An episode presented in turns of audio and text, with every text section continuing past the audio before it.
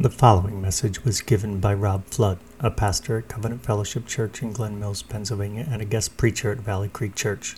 For more information about the church, visit us online at www.valleycreek.church.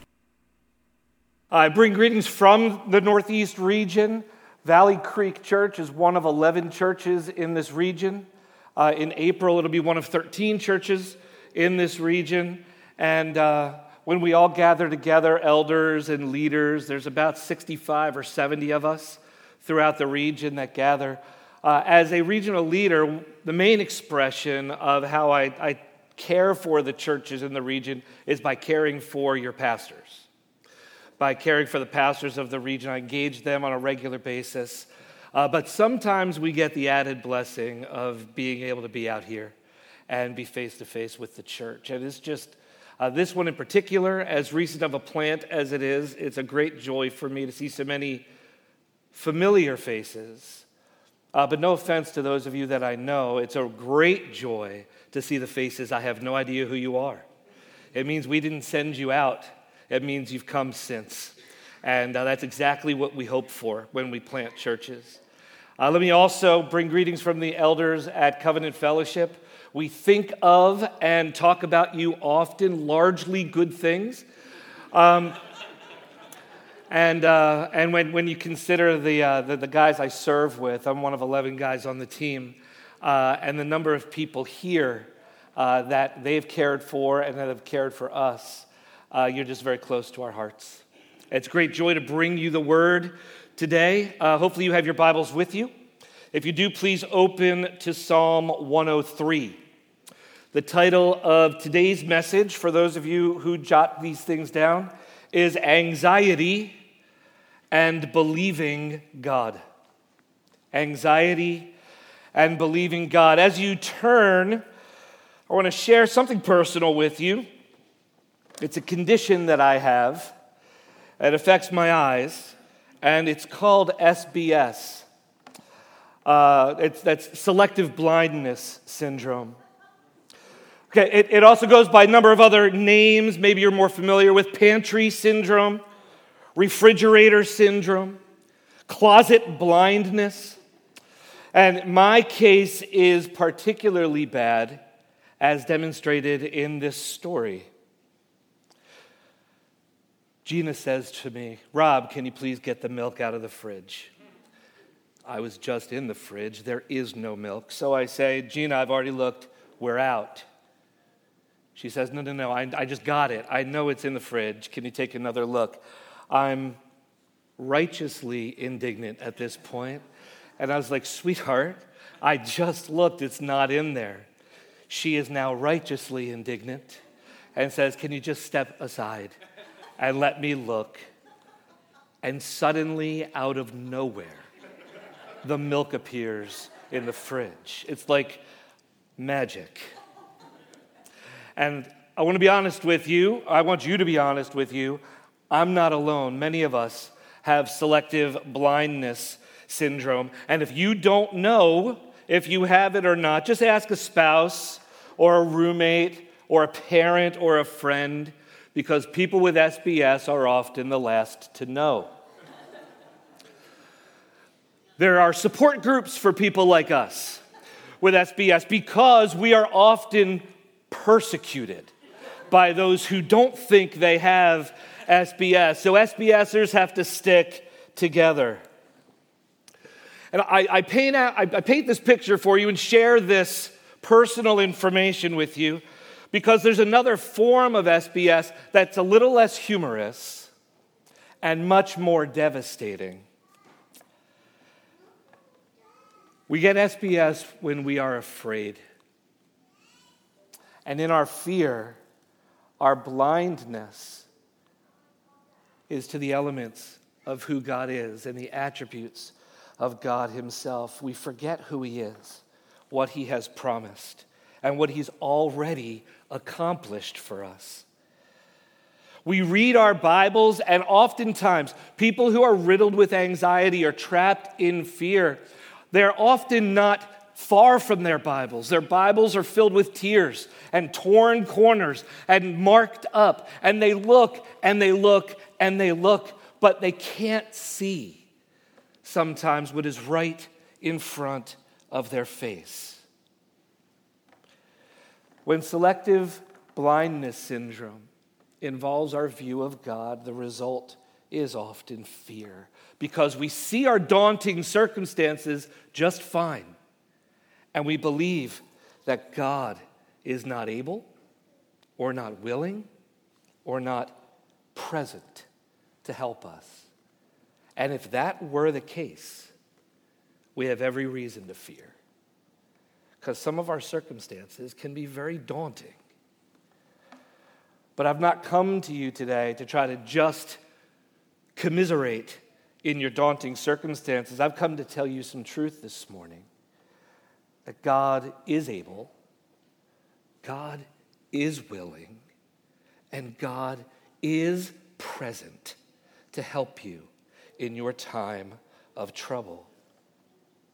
And I want to hold out something for you that if we actively fear the right thing, we can be delivered from fearing everything else. If we actively fear the right thing, we can be delivered from our fear of everything else. And Psalm 103 is going to help us to do that. All right, let's look at it together. I'm going to read the whole psalm. Psalm 103 Bless the Lord, O my soul, and all that is within me. Bless his holy name.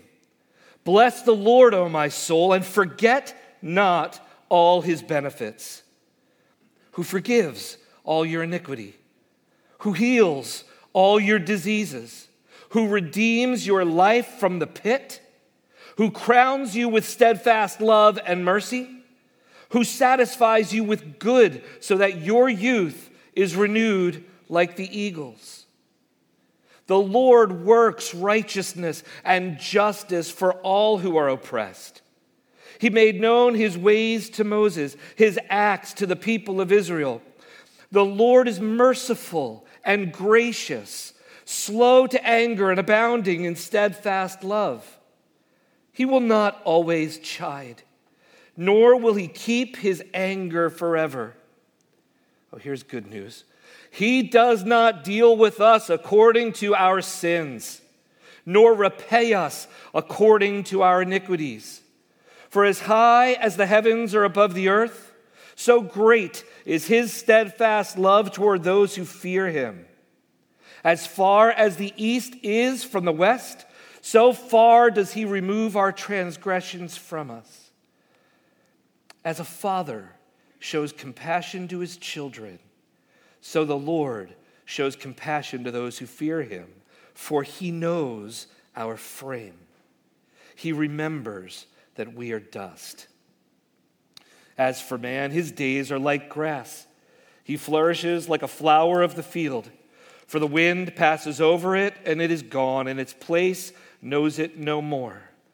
But the steadfast love of the Lord is from everlasting to everlasting on those who fear him, and his righteousness to children's children, to those who keep his covenant and remember to do his commandments. The Lord has established his throne in the heavens, and his kingdom rules over all. Bless the Lord, O you his angels, you mighty ones who do his word, obeying the voice of his word. Bless the Lord, all his hosts, his ministers who do his will. Bless the Lord, all his works in all places of his dominion. Bless the Lord, O my soul. Let's pray. Father, this is your word. This is your word that will live forever. It is true. Would you help us now to take truth, eternal truth, and apply it in the very moments in which we live? Lord, do it so that you'd be glorified in our lives and we'd be strengthened in faith. Now we ask it in Jesus' name. Amen. or we're going to cover this psalm, and I've created five action steps. So I've not created them. Out of the text, I've formed this into five action steps. And I've done that so that when you leave here, you leave with a toolbox to take to the areas where you may be struggling with fear or anxiety. And you'll know exactly here's five things I can now do to help in this area where I am afraid. Let's jump into the first one. Number one, fear the Lord. It's the first step. Fear the Lord. It's the position of blessing. Take a look at verse 11 with me. For as high as the heavens are above the earth, so great is his steadfast love toward those who fear him. You tell me, to whom does he give his steadfast love? You're going to now tell me that. To whom does he give his steadfast love? To those who fear him. Take a look at verse 13. As a father shows compassion to his children, so the Lord shows compassion to those who fear him. To whom does he show his compassion? Are you doing all right? I'm going to ask you one more time. It's the same answer. So just go ahead and let it rip. All right, here we go. Take a look at verse 17. But the steadfast love of the Lord is from everlasting to everlasting on those who fear him. To whom does he give his steadfast love? Who is it on? It's those who fear him. And I'm sure it seems like a very strange place to start in trying to help you in an area where you're fearful. To say the first step is to be afraid. The first step is to fear. And you're like, Rob, I've got that down. I don't need help to be afraid. I need help to not be afraid. Well, here's the step you can stop being afraid of the thing you're afraid of if you will, in faith, step into the fear of the Lord. What does that mean? What does that look like? Well, John Piper is going to start the stage for us here. He's going to start to develop the picture. He says this We should fear in the sense that we seek refuge from God away from God's terrible wrath. God's grace in Christ is the refuge from God's wrath outside Christ. There is terror outside of Christ, and there is a different kind of trembling inside of Christ. Fearing the Lord is a recognition on our part that apart from Jesus, there's a whole lot to be afraid of not just your circumstances. That, those will pale in comparison to the day of wrath. God pours out his wrath on sin, and in Christ we are covered, completely forgiven of our sin. And only as we fear what God is towards sin, what his wrath looks like, do we fully appreciate what we have in Christ. We stop taking it for granted. And we realize, okay, this God that I can call Father, who has opened the door to his throne room of grace, this God is bringing a day of reckoning. And the only reason I don't have to fear that isn't because of how great I am, isn't because of what I bring to the table. It is only because I am in the one refuge he's provided from that, his Son, Jesus Christ. And so, being in Christ out of fear, being in Christ creates a joyful trembling for us. That as we fail, as we choose to not take it for granted, and as we remember each day what it is we're saved from and what it is that we are saved to, we can be filled with joy. But it ought never be a joy that removes the fact that we are stepping before a holy God. We get to call him Father, but he is holy nonetheless. That's why the fear of the Lord is the position of blessing. It positions us and it lays out the groundwork for us to be free from our anxieties. One of the pastors I work with in a, in a class on this, he said this. I thought it was just brilliantly succinct. The Bible is a story of God's plan to restore the fear of the Lord to his creatures, and by so doing, to alleviate the fears of his people in a fearful world. Whatever it is you're facing, and for some of you, that may be some very scary stuff. Whatever it is you're facing, it's probably bigger than you. But your God is bigger than it. And when you show up to the playground and you look that bully who's much bigger than you square in the face, you get to do so with your big God right behind you. And that sets our fears at ease because we are living in the fear of the Lord. Fearing the Lord keeps God in his proper high place. It keeps us humbly in our low place. And when we are properly positioned, we can be at rest because it doesn't all depend on us. We get to rest on the activity and the goodness and the promises of God when we're positioned rightly fearing God. It helps us overcome our selective blindness syndrome and we see God for who he really is. So we start with the fear of the Lord. Number two, take note of the Lord's heart. He truly loves you. Now, why is this so important? Because when the world presses in against us, when we are so anxious, we can't see daylight. We see no way out of it. When all we see is danger and hardship and trial, we're prone to believing that God doesn't care. It's one of the first places the enemy goes, is to make you doubt God's love for you. And we say to ourselves, wouldn't a loving God stop this? Wouldn't a loving God prevent this?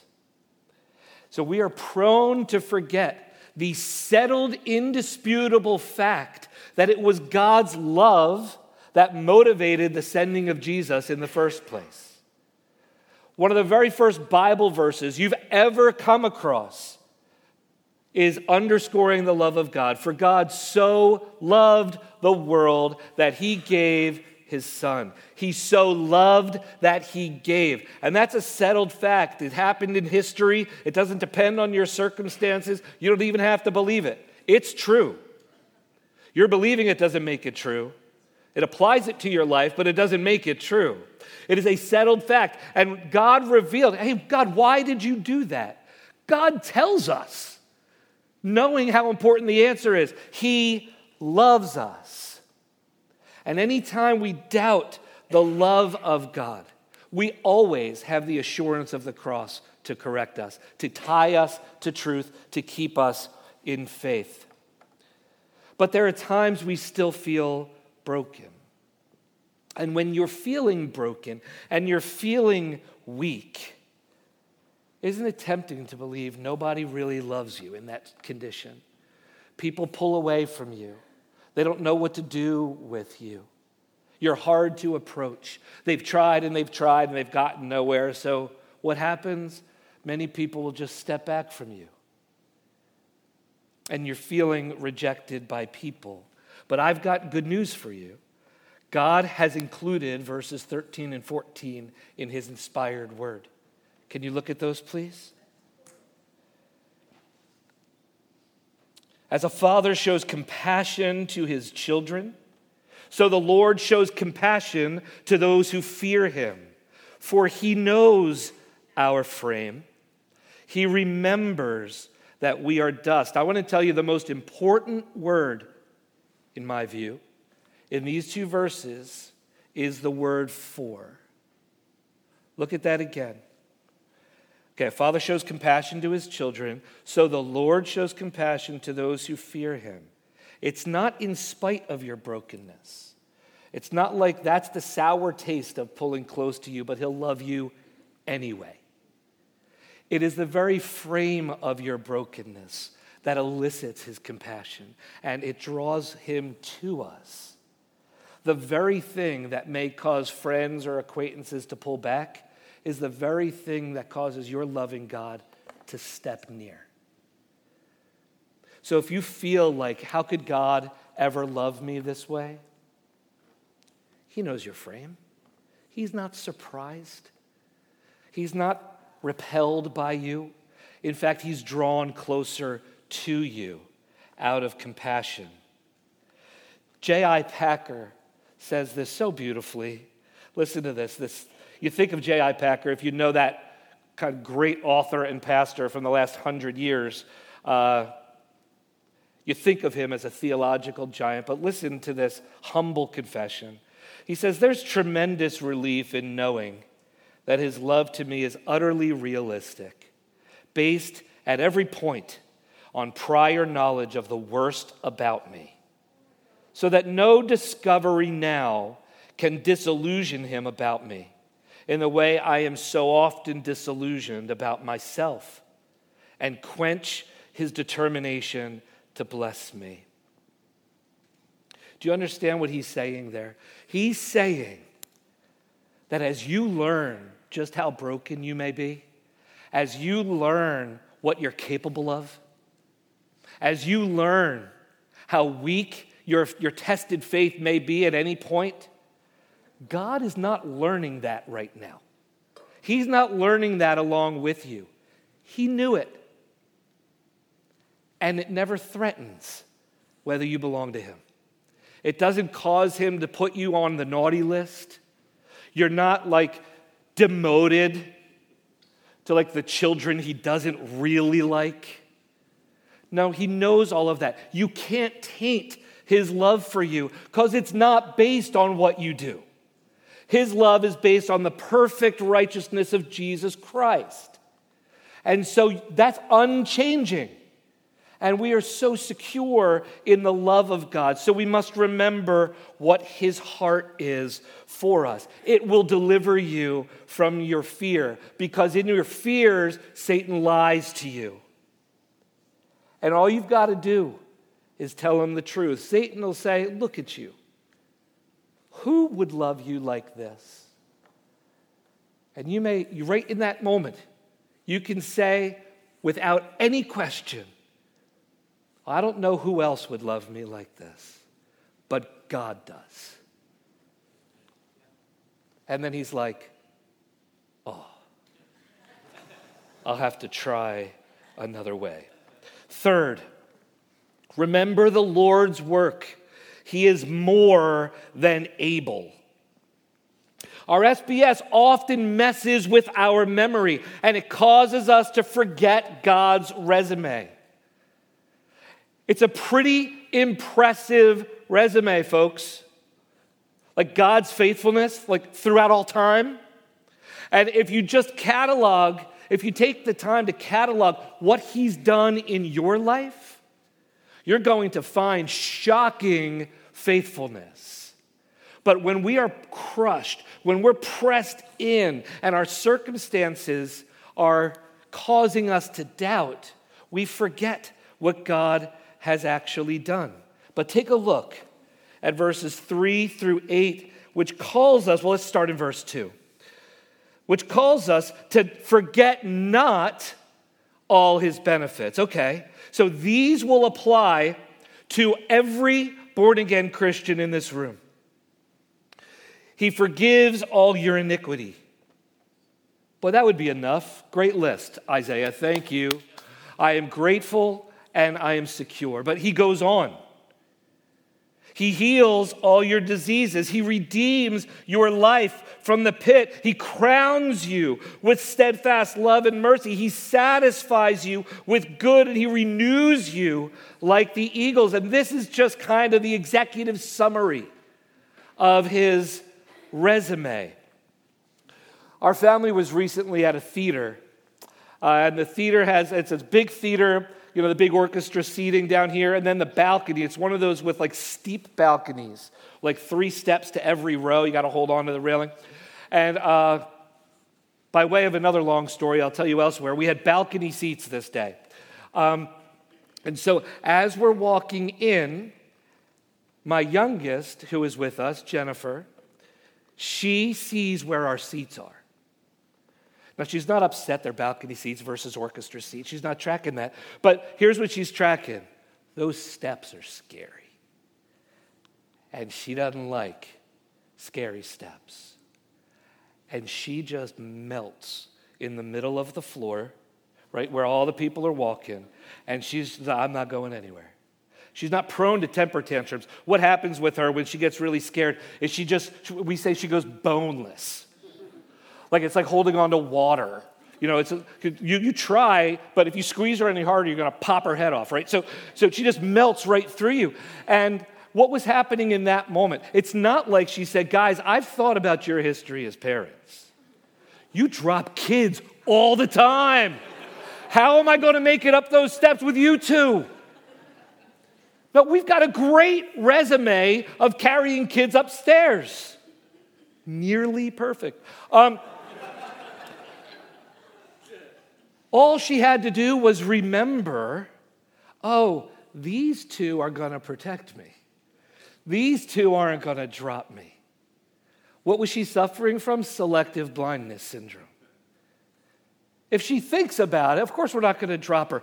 But in that moment, the fear punched her in the face, blurred her vision, and she didn't remember. And this is how we can behave in the things that frighten us. We forget who God is. We forget He's got a pretty good resume. And we are just overcome by the things we see rather than the things that we know. But our fear and our anxiety cannot live in the shadow of God's resume. It just melts away. When you realize who He is and what He's promised and what He's done and what He's told you He's going to do and what He's already done in you, now, all of a sudden, those stairs are like, all right, I'd prefer not to go up those stairs, but God's got me. And you step into the fear, and it shrinks its power over you. And this is what comes by, by forgetting not his benefits. If this was God's first rodeo, we'd all have reason for anxiety. It would actually be the only rational response. But he has demonstrated this to you time and again throughout biblical history and throughout your own history. He's able, he is faithful, he is present. And so remembering the Lord's work is critical. And there's one, as I was working through this point, there was one Bible story kept coming up over and over again.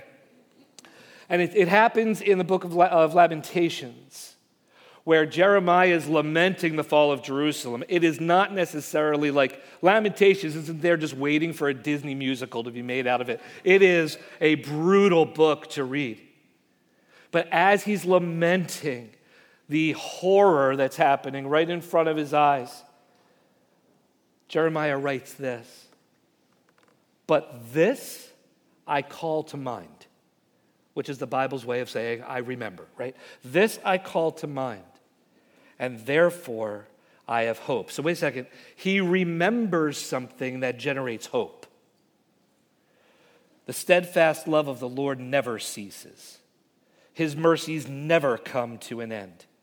They are new every morning. Great is your faithfulness. He's not going to find this looking only at his circumstances.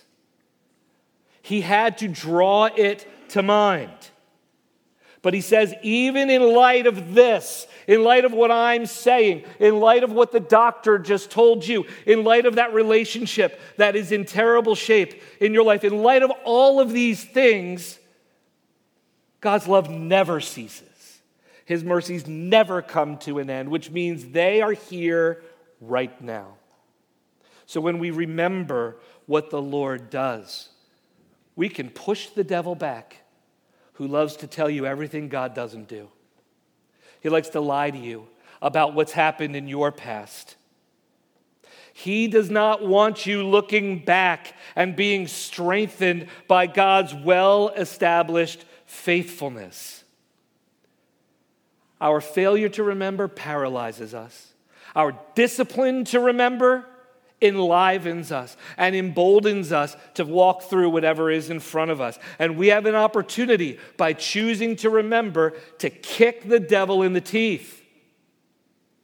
You're not powerless against him because God is indeed faithful. God is good, and he's proven it to us over and over again. Number four, obey the Lord's commands. Lean not on your own understanding. Verse 18 in particular highlights the importance of obeying God. Take a look at verse 18. It says, To those who keep his covenant and remember to do his commandments. Obedience and fear of the Lord go hand in hand. Let me just give you a few verses out of the book of Jeremiah. This is not Lamentations, but the book of Jeremiah. I will give them one heart and one way that they may fear me forever. Okay, so he gives you this instruction, this one way, so that you'd fear him, right?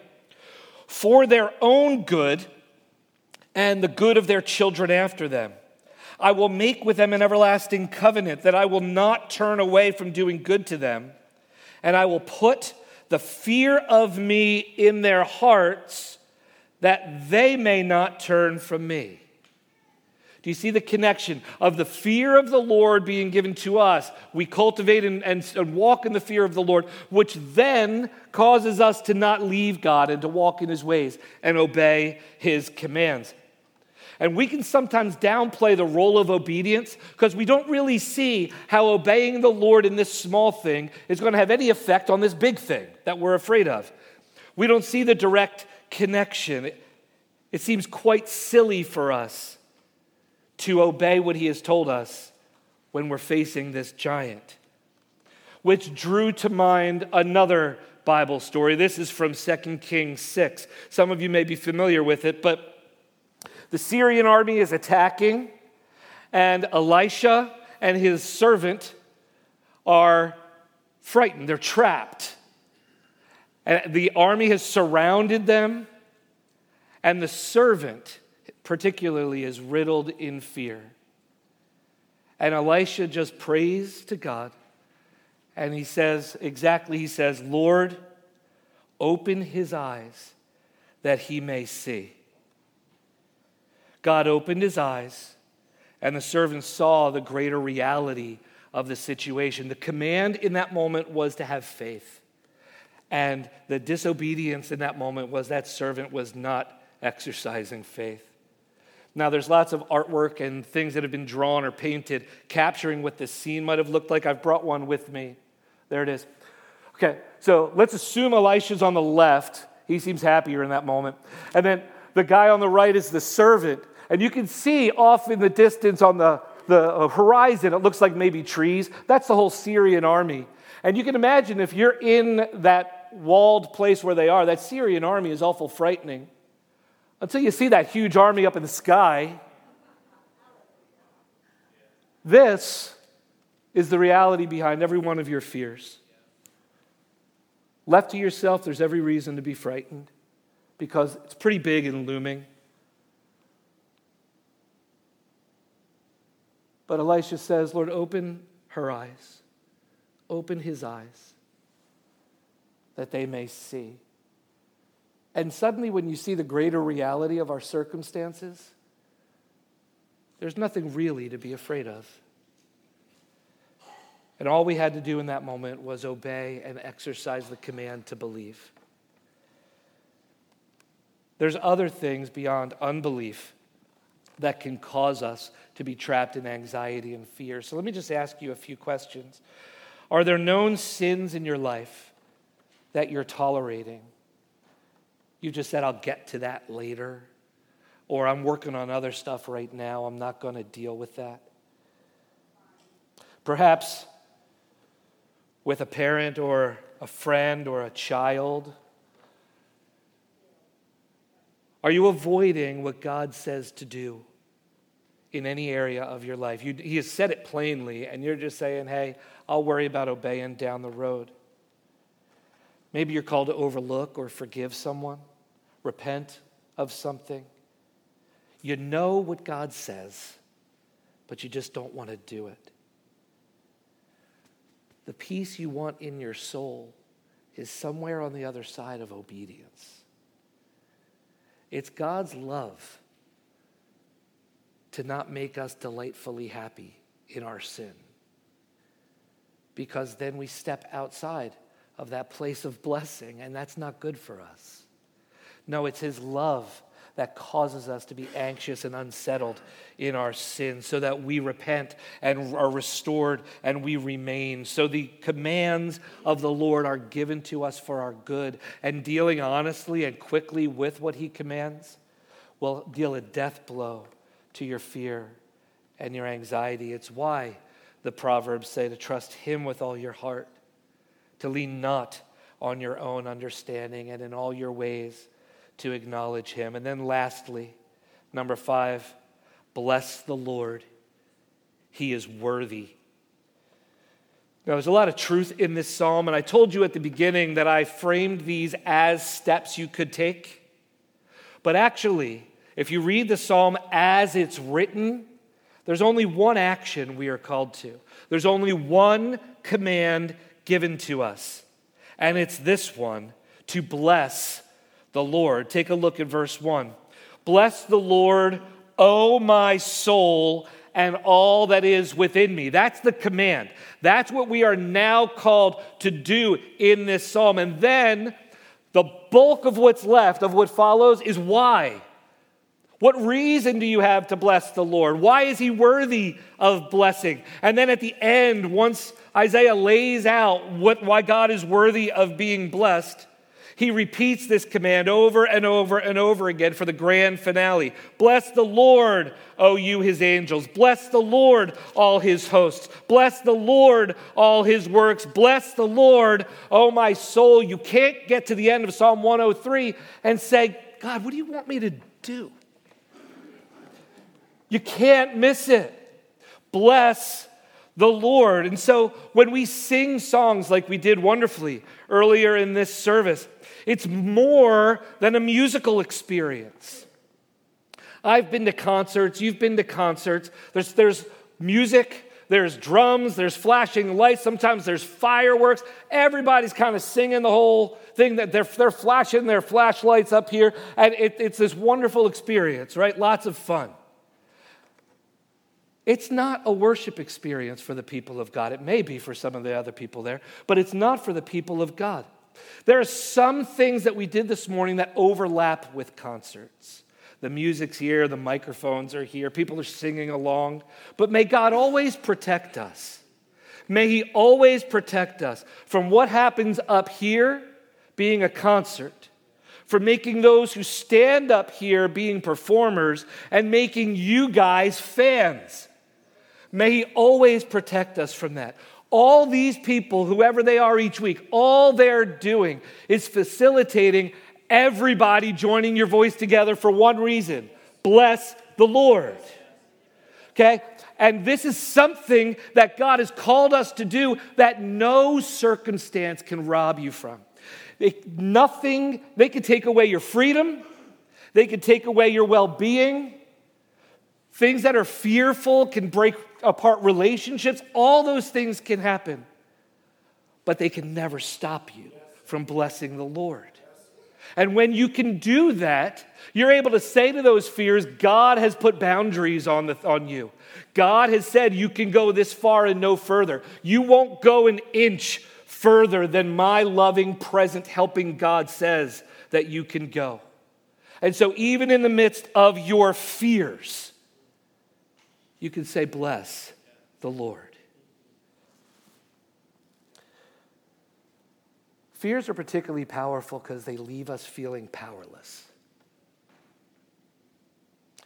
God doesn't leave us feeling powerless. That's selective blindness syndrome. We can always draw to mind what God has done. We can always fear the Lord.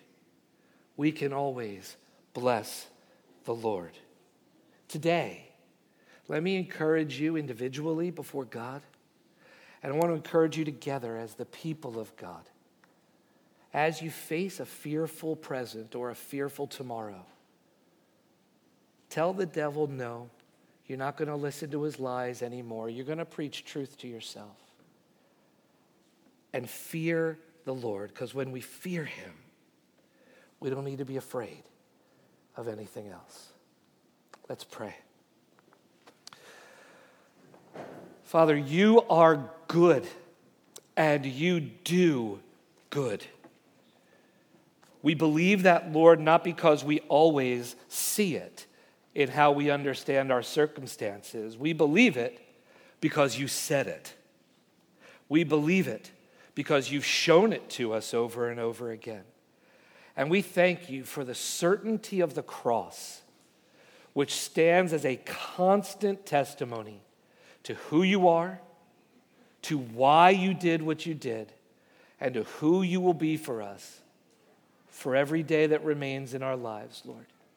May you be praised in Jesus' name. Amen. You've been listening to a message by Rob Flood given at Valley Creek Church. For more information on the church and other messages, please visit us online at www.valleycreek.church.